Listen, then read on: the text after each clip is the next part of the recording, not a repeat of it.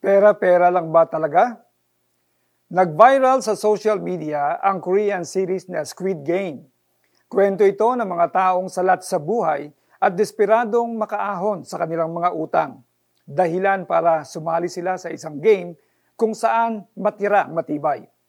Sa game na ito, kinailangan nilang saktan ang isa't isa, even to the extent of killing each other, all for the prize money. In reality, may mga tao talagang handang isugal lahat para lamang sa pera. This is one reason why there are people na kahit delikado ay nakakagawa ng masama, nakakapatay, nagnanakaw at nandaraya. People think that money is the solution to every problem we have. Sabi ng iba, kung marami lang sana akong pera, magiging okay na ang buhay ko at sasaya na ako.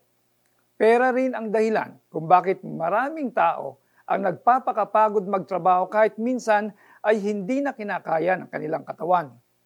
But the truth is, kahit marami tayong pera, hindi pa rin tayo lubusang makukumpleto at sasaya. Hindi lahat ng bagay ay mabibili ng pera. Hindi lahat ng problema ay masusolusyonan ng pera. Aanhin natin ang pera kung wasak naman ang ating pamilya. Aanhin natin ang pera kung wala na tayong mga kaibigan na natira. Ani natin ang pera kung dahil naman dito ay makakagawa tayo ng masama sa ating kapwa at hindi na matatahimik ang ating mga konsensya. Aanhin natin ang pera kung magkakasakit naman tayo ng malala at hindi na ito kayang gamutin pa. We are not here on this earth para lamang kumita ng pera at magpayaman. Maraming bagay ang mas importante kaysa sa pera. Good health, relationships, family, love, peace, and joy. Don't be obsessed with money.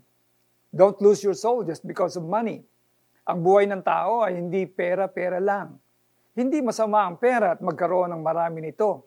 Kailangan natin ng pera para mabuhay, but let us remember that money can never satisfy us. Only Jesus can. Lord, patawarin niyo po ako kung masyado kong minahal ang pera at naging idol ko na ito sa aking buhay. Free me from greed materialism, and the love of money. Help me to find my satisfaction in you. In Jesus' name, Amen. Ang ating pong application, evaluate your financial goals and set realistic ones. Spend more time with your loved ones sa halip na mag-overtime palagi sa work. Ano nga ba ang mapapala ng tao makamtan man niya ang buong daigdig kung ang mapapahamak naman ay ang kanyang sarili?